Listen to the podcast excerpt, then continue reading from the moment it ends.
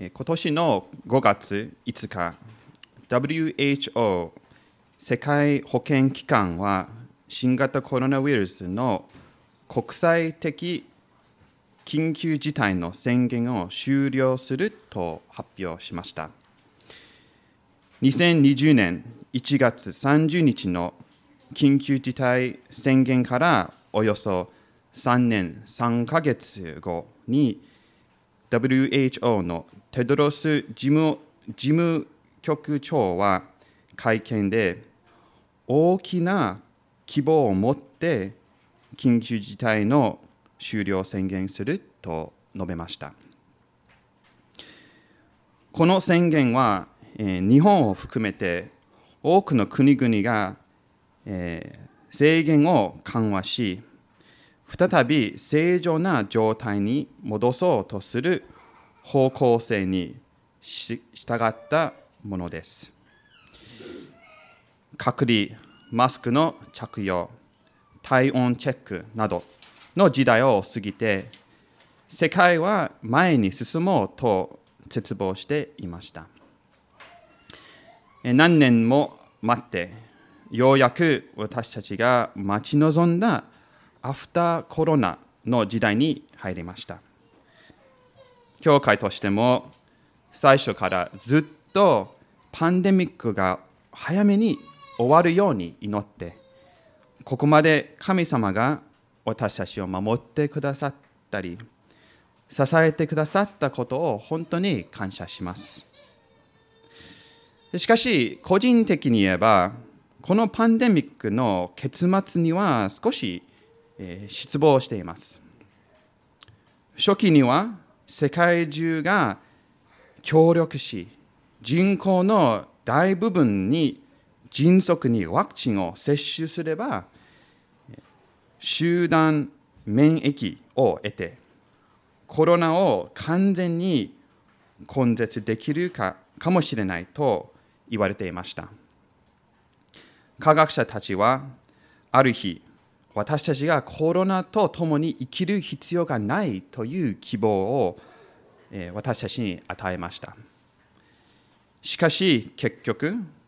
それは不可能であり今はインフルエンザのように扱いこれからコロナと共存しないといけないと言われています。コロナウイルスと共に生きるという現実について振り返るとこの世の希望がどんなに脆く頼りにならないものだと考えさせられました。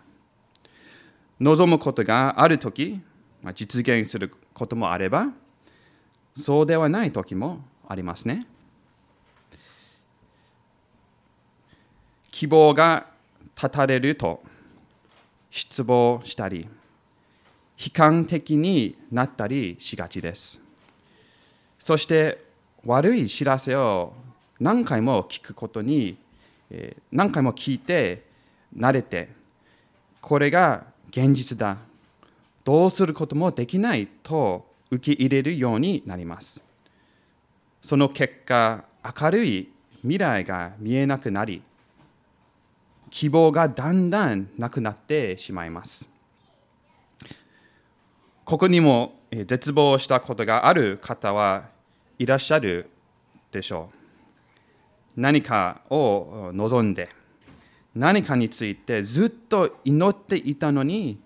結局、失望しか経験しなかった。そんな時、私たちはどうすればいいのでしょうか。聖書によると、私たちの人生には苦しみ、失望そして絶望さえも経験する時があると教えています。神様に従い神様を愛しながらも大きな苦しみや悲しみを経験した人物が多いのです。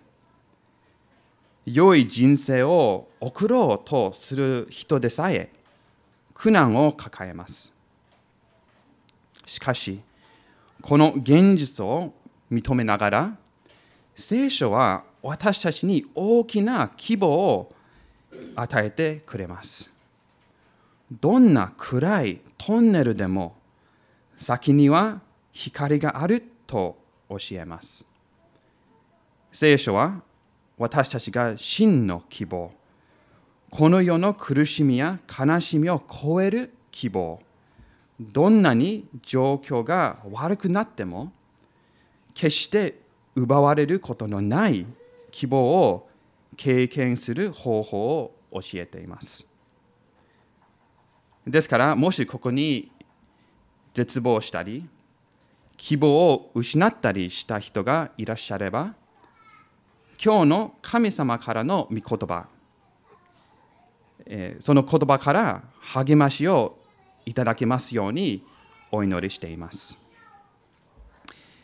キリストによる希望について聖書が語っていることを3つの項目を分けてお話ししたいと思います。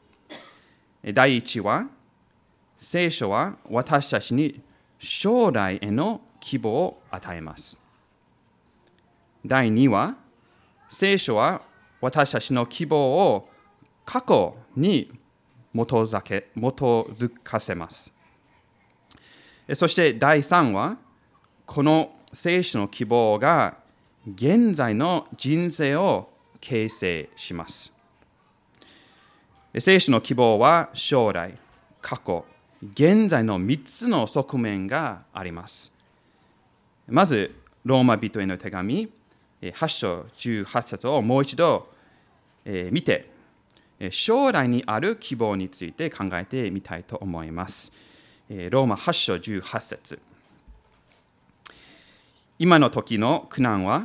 やがて私たちに掲示される栄光に比べれば取るに足りないと私は考えます。ここでは現在の苦しみと将来の栄光が比較されています。著者パオロが言っているのはイエス様を信じた者にとって将来の祝福、祝福は現在の最悪の状況さえもはるかに上回るということです。パウロは苦しみを経験していたので軽々しく言っているのではないのです。パウロは何回も何回も鞭打たれ、牢に入れられ、石で打たれ、海でナンパしたこともありました。敵に濡れ衣を着せられ、中傷されました。イエス様についての良い知らせ、つまり福音を伝えただけで、多くの人がパウロを殺そうとしました。しかし、すべての苦難や迫害にもかかわらず、パウロは天国の栄光に比べれば、そんなことは些細なことだと言いました。コリント人への手紙第2、4章17節によると、私たちの一時の軽い苦難は、それとは比べ物にならないほど重い永遠の栄光を私たちにもたらすのです。と、パオロが教えました。クリスチャンにとって拷問でさえ天国の栄光に比べれば軽い一時のことなのです。パウロが言う栄光を聞くとピンとこないかもしれませんが、聖書はしばしば神様の栄光について語っています。それについて神様の意向、輝き、偉大さのような言葉をよく使います。しかし、この箇所では、えパウロが栄光について書いたとき、それは神の子供であることの栄養と永遠の喜びを指しています。ローマ8章21節で、神の子供たちの栄光、また23節で、子にしていただくこと、と書かれていますね。イエス様を受け入れたとき、神の子供となったとしても、その身分的変化のすべての祝福や益をこの世で経験するわけではありません。私たちはまだ罪を犯し、疑い、自分の弱さを深く感じていますね。しかし、いつか天国で私たちは永遠に罪や苦しみから完全に解放されます。私たちは神ご自身の前に立ち、恥じることも後悔することもなく、神の慈しみを預かります。それだけでなく、私たちは新しい体を受けます。23節で私たちの体があがなわれることを待ち望むと書いてありますね。今の体は老化し、病気や怪我をします。私はまだ37歳ですが、10年前と比べると、まあ、私の体にはより多くの痛みがありますね。えーまあ、膝もの痛みとか、そして、いろいろな、まあえーまあ、ちょっと問題がありますが、えー、年を取れば取るほど身体が壊れ始め、ある部分は以前のように機能しなくなります。しかし、キリスト教の希望の一つは、完全に健康でよく機能する体を手に入れることです。私たちは罪だけでなく、あらゆる身体の衰え、病気、障害のない時を待ち望んでいます。そして新しい神の子としての身分や体だけではなく新しい世界にも期待しています。私たちはウイルスや地震、公害などが、えー、存在する世界に住んでいますが、これは神様が最初に作られた世界と違います。はじめに神様は世界とすべての被造物を創造され、すべては完璧でした。しかし、最初の人間は神様に背き、自分たちの人生に対する神様の権威を拒絶してしまいました。そうして、神様からの罰を受け、自分たちと自然界にも呪いをもたらしましたね。神様に対する罪のために死と崩壊が世界に入り、私たちの身体に、またすべての被造物にも影響を及び,、ま、及びします。人間の罪のゆえに、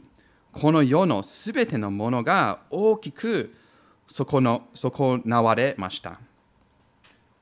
というわけで、19節には、被造物は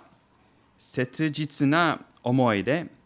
神の子供たちが現れるのを待ち望んでいますとあります。また21節には被造物自体も滅びの束縛から解放されると書いてあります。被造物もうめきながら罪と悪の影響が取り除かれ全世界が再び健康と完全さを取り戻す日を待ち望んでいるのです。地震もなく、洪水もなく、危険な動物もいない世界を想像できますか？平和で安定した世界。戦争もなく、争いもなく、人間関係が壊れることもない世界です。そして何よりも素晴らしいことは、その新しい世界には神様ご自身がその民と共に住み、永遠にその民を愛し、慰め、導いてくださるのです。1971年にジョン・レノンは有名な曲「イマジン」を書きました。皆様ご存知だと思いますが、この曲は平和と団結の世界を想像してみようというメッセージを伝えています。レノンが想像した世界は天国もない地獄もない宗教もない世界でした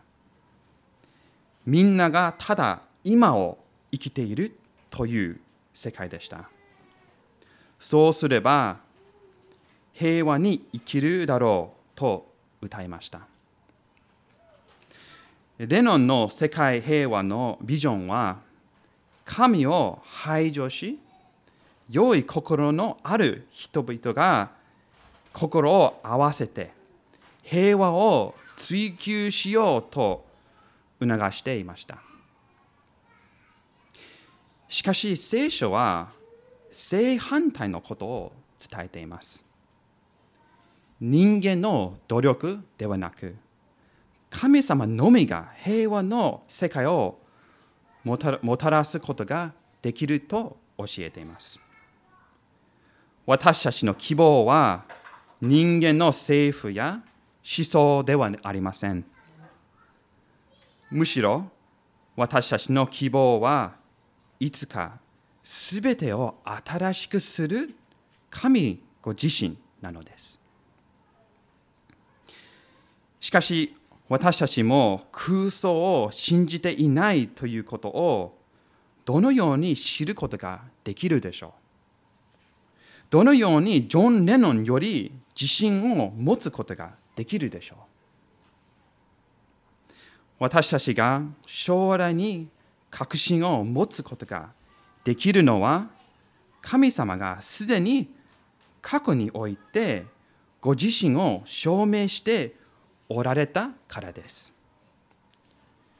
聖書は数千年にもわたる神の真実さの記録です。聖書にあるたくさんの神様約束の中でこれまで全ての約束を約束を守ってくださいました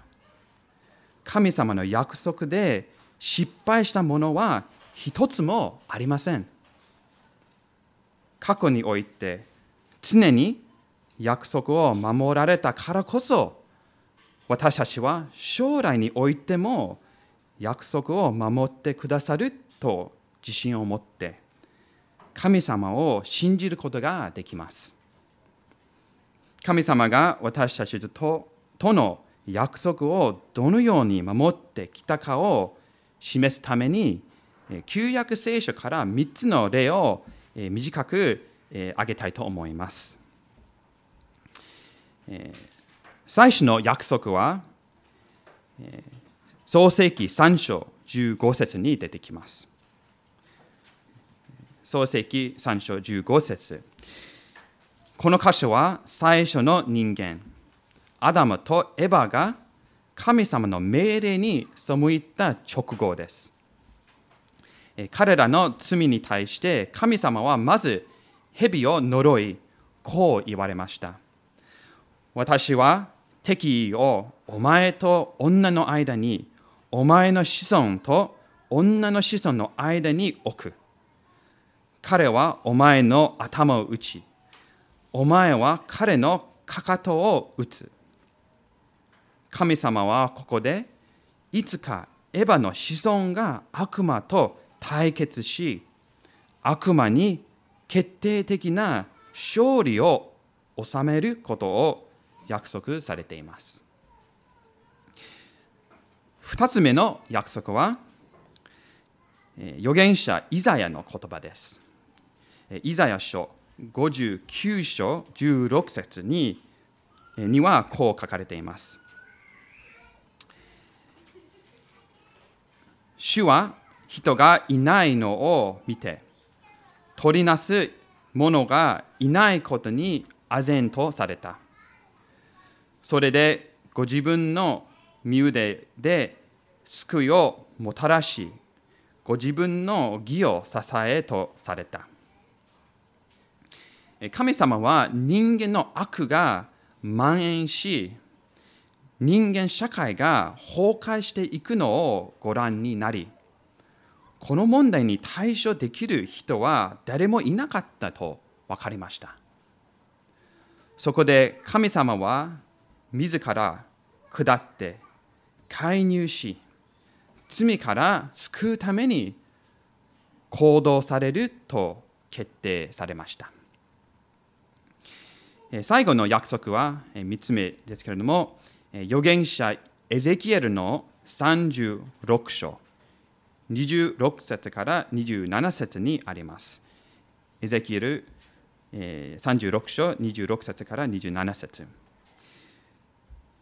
文脈としては多くの計画、警告にもかかわらず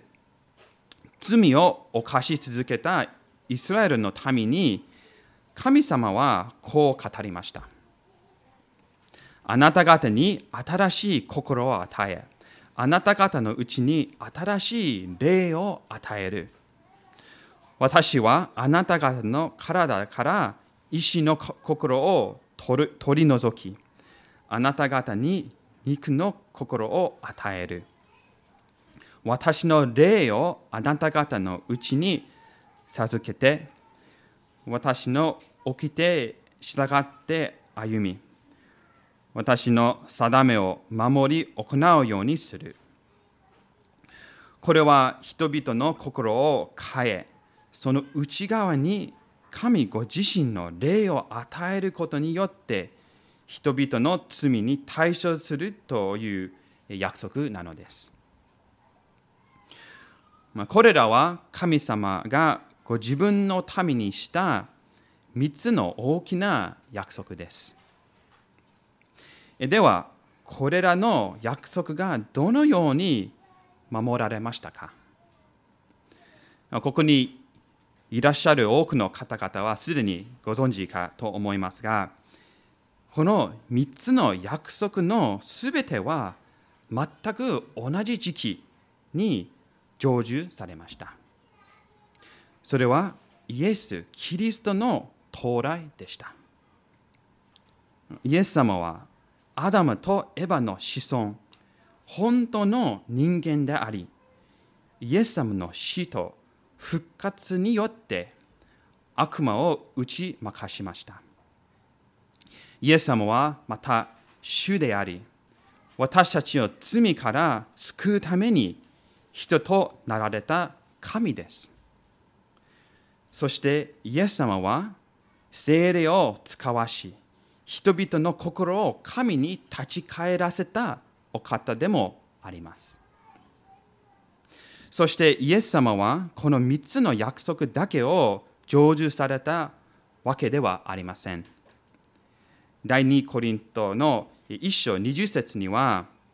神の約束はことごとくこの方、イエス・キリストにおいて、はいとなりましたと書かれています。神様が本当に約束を守ろ守るかどうかを知りたければ、イエス様だけを見ればいいのです。なぜなら、イエス様は神様がこれまでになさったすべての約束を成就されたからです。天国が実在し、将来への希望が子供じみた空想ではないことをどのように知るか知ることができるのだろうかと思うならイエス様ご自身がその答えです。使徒パウロは第一コリントの15章3節から6節にこう書きました。皆さんも開いていただければ感謝です。新約聖書49ページにあります。第一コリント15章3節から6節をお読みします。ちょっと長いですけれども、えー、全部お読みします。私があなた方に最も大切なこととして伝えたのは、私も受けたことであって、次のことです。キリストは聖書に書いてある通りに私たちの罪のために死なれたこと、また葬られたこと、また聖書に書いてある通りに3日目によみがえられたこと、またケファに現れ、それから十二弟子に現れたことです。その後、キリストは500人以上の兄弟たちに同時に現れました。パウロはイエス様の死、葬り、復活はすべて聖書によるものだ。旧約聖書のすべての約束がイエス様において成就されたと強調しています。イエス様は500人以上の人々に現れ、本当に生きておられることを証明したということもパオロが述べています。これはキリスト教の信仰にとって本当に不可欠な真理です。もし今、イエス様が死んでいたら、クリスチャンには何も希望がありません。しかし、イエス様が死者の中からよみがえられたのではであれば、私たちも死者の中からよみがえるのです。イエス様が生きておられるなら、イエス様が私たちを天国に連れて帰るために、この世に再び戻ってこられます。ですから、クリスチャンとして私たちには確かな希望があります。その希望とは、私たちの感情や状況に基づいているものではなく、復活された主イエスご自身に基づいているものです。神様への希望について聖書が述べていることは信頼できます。なぜなら聖書はこれまで一度も期待を裏切ったことはないし、これからも裏切らないからです。ここまで私たちは聖書的な将来への希望、また過去における神様の約束の土台を見てきました。では、聖書の希望を持つとは、現在において何の意義があるでしょう？どのように今の生き方が変わるべきでしょう？まずは、永遠に神様からの平和と喜びを預かるために自分の罪を悔や改め、イエス様を信じなければなりません。神の子という特権、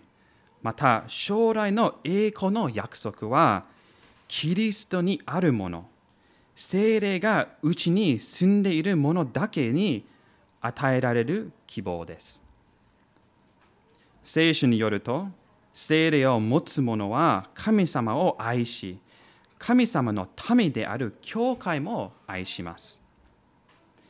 また、愛、喜び、平安、寛容、親切、善意、誠実、柔和、自制という御霊の実を結びます。ですから、もし人生に霊的な変化を経験していない、またはもし人生に実を結んでいるイエス様との関係がなければ、今まで話してきた天国の希望はまだ当てはまりません。しかし、良い知らせは、イエス様がご自身のもとに来るすべての人を歓迎してくださるということです。先に自分の人生をきれいにする必要はない。聖書の教えを完全に理解する必要もありません。救いは神様からの贈り物であり、恵みによる、信仰による、キリストのみによるものなのです。これに関してもう一つの素晴らしい聖書の約束があります。主の皆を呼び求める者は皆救われるとローマ10章13節に書いてあります。もしイエス様を信頼しているものなら私たちに与えられた希望を理解することで生き方のすべてが変わります。一つの変化は希望が私たちの人生に喜びを生み出します。将来には望みがあるので、苦難さえも喜ぶことができます。精霊によって私たちが神の子であること、また私たちの本当の住まいは天にあることを思い出すと、地上での短い人生を正しく把握することができます。人生で何が起こっても神様の愛から私たちを引き離すことはできません。そのことを理解すればするほど人生がどんなに苦しくても揺るぎない喜びを経験することができます。もう一つの変化はクリスチャンの希望は私たちの人生に意味と目的を与えることです。ある人は天国のことを考えすぎるこすぎるとすぎると、えこの世の現実から離れてしまうと言います。しかし実際はその逆です。私たちは将来のことをよく考えると今の人生の目的がより明確に理解できます。なぜ神様は私たちの私たちを救われた後で直接に天に連れて行かなかったでしょうかそれは私私たちがまだ地上での重要な働き、使命があるからです。神様の栄光のために隣人を愛し他の人々に福音を伝え教会の兄弟姉妹を励まします地上に宝を蓄えなく天に宝を蓄えますクリスチャンとしてこの世で行うことはすべて私たちが持つ永遠の希望によって形成されています。結論になりますが、皆さんに最後の質問します。今、何を希望していますか？最も望んでいることは何でしょうか？そしてその希望が実現するという確信はどれくらいありますか？もし最大の希望がこの世だけにあるのならその希望は最終的に失望に終わります。しかしイエス・キリストに希望を置くなら揺るぎない壊れることのない希望を持ってそれが人生のあらゆる時において私たちを支えることになります。お祈りします。